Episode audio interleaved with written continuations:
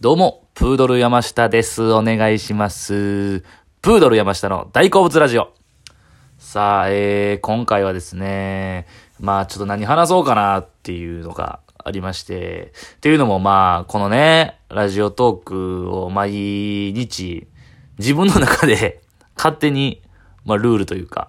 一日一個あげようということで、えー、毎日、一応ね、やってまして、まあこの自粛期間入って、しばらくして、もうすぐ1ヶ月なんかなをやってるんですけども、やっぱね、あのー、毎日やってると、こう話す話題がね、ちょっとね、やっぱ尽きてくるというか、もうかよと。まだ1ヶ月も経ってないのに、もう、もう尽きたのかよ。いや、尽きてはないんですけども、あの、一応、その、毎日あげてるんですけど、その、正直、あの、毎日一個やってるわけではなくて、あの、まあ、一日、その毎日一個やってる時もあれば、ちょっとこう取りだめして、何個か取りだめてやってるので、厳密に言えば毎日一回やってるわけではないんですけども、その、ね、あの、この大好物ラジオということで、自分の好きなことを見たものとか、感じたことを、まあ、話していこうっていう感じなんですけど、えー、だからそのね、毎日、その、いろんなもの見てるんですけど、やっぱ追いつかないというか、うん。まあ、特にまあ、えー今やったらね、えーテレビ見たりとか、本読んだりとか、えーとか、そういう好きなね、あのーアーティストの紹介とかしましたけど、ね、こう、まあまあ、その、そういうのをもう今後ずっとやっていく、もう頑張っていくつもりではいるいいんですけど、まあ好きなことなんでね、これは。喋るというのは僕、あの、これやったらできるかなと思って、まあ、一応始めてみたので、まあでもそのね、あのーたまにはちょっと、うん。まあ今まではまあ、えー自分の地元の話とか、えー学、えー学生時代の思い出とか話しましたけど、えーまあ、その好きなこと、いろんなものを 見ての感想の日もあれば、ちょっとね、えー昔のこと話そう、自分のこと話す日もあってもいいかなと思いまして、えー今日は、えー僕がやってきた、えーバイト、について、えー話していきたいなと思います。えーすいません、前置き長くなってね。えーそうですよ、バイト、でもね、僕、芸歴もね、4月から、ね、もういつの間にか、7年目という、このあっという間ですよ。怖いですよ。自分が芸歴7年目になるなんて。ね。ほんまに。大学卒業して NSC 入って、もうね、こんな時間経っちゃってっていう感じなんですけども、今でさえ僕はこうやってバイトの話とか全然するんですけど、できるんですけども、なんか変にね、えー芸歴1年目、2年目の時とか、えー僕ね、あの、ツイッターを始めるのがすっげえ遅くて、多分大学生の時はみんなもツイッターは普及してたんですけど、なんかその SNS にあんまり、あのー積極的に今でさ、今はね、結構、インスタとかもしょっちゅう上げて、そういうのいじられたりするんですけど、全然その、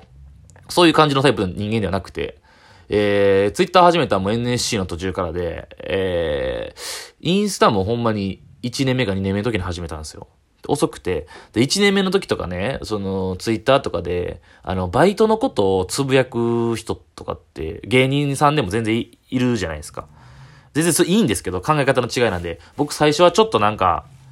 芸人がバイトしてることをなんか公然と言うのってどうやねんっていうなんか変な尖りがありまして、はい。今は全然ないんですけど、まあね、もうそのリアルというかもうリアルを知っていただくっていうのは大事なんで、それは全然今はいいと思うんですけど、なんかちょっと夢ないなっていう、そういうことが、人その人の、人前で、お客さんの前とかで特に、っていうのがあったんですけども、別にね、もう時が経ち7年目になり、今はね、もう別にそんなことを何も別に思ってないので、まあ、だから自分がね、そんなバイトして苦労してるみたいな感じを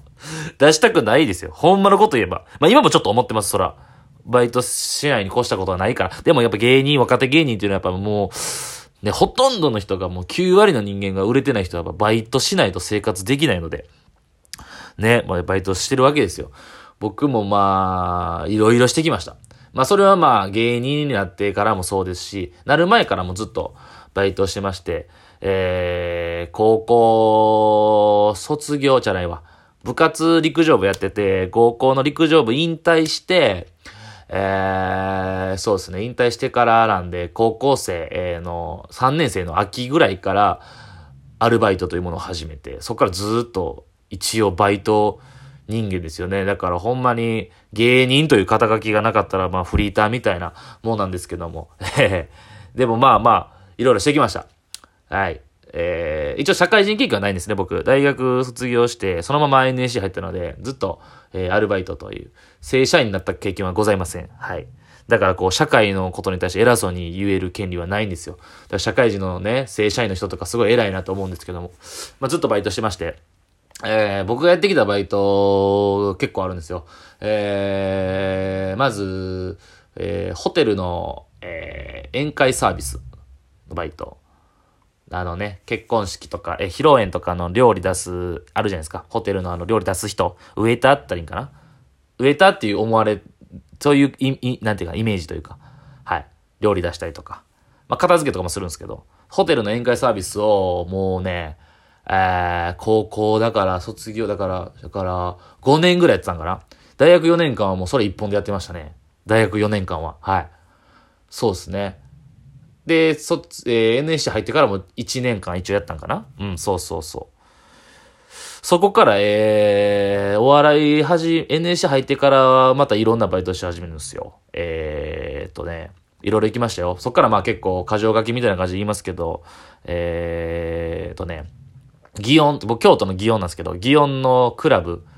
ラウンジ、ママさん、ママがいるとこ、ありますよね。キャだから、キャバクラではないんですけど、その、ラウンジのボーイをやってました。あと、えー、ラウンジのボーイだろえー、あと、えー、川掃除のバイト。大阪市の下請けの川掃除のバイトしたでしょあと、えー、ボーリング場の夜勤。やってました。ボーリング場のバイト。と、えー、カフェね。カフェのバイトしましたし、あとは、えー、なんや、あ、牛タン屋のバイトしてます。えー、ホールですね。はい。あとは、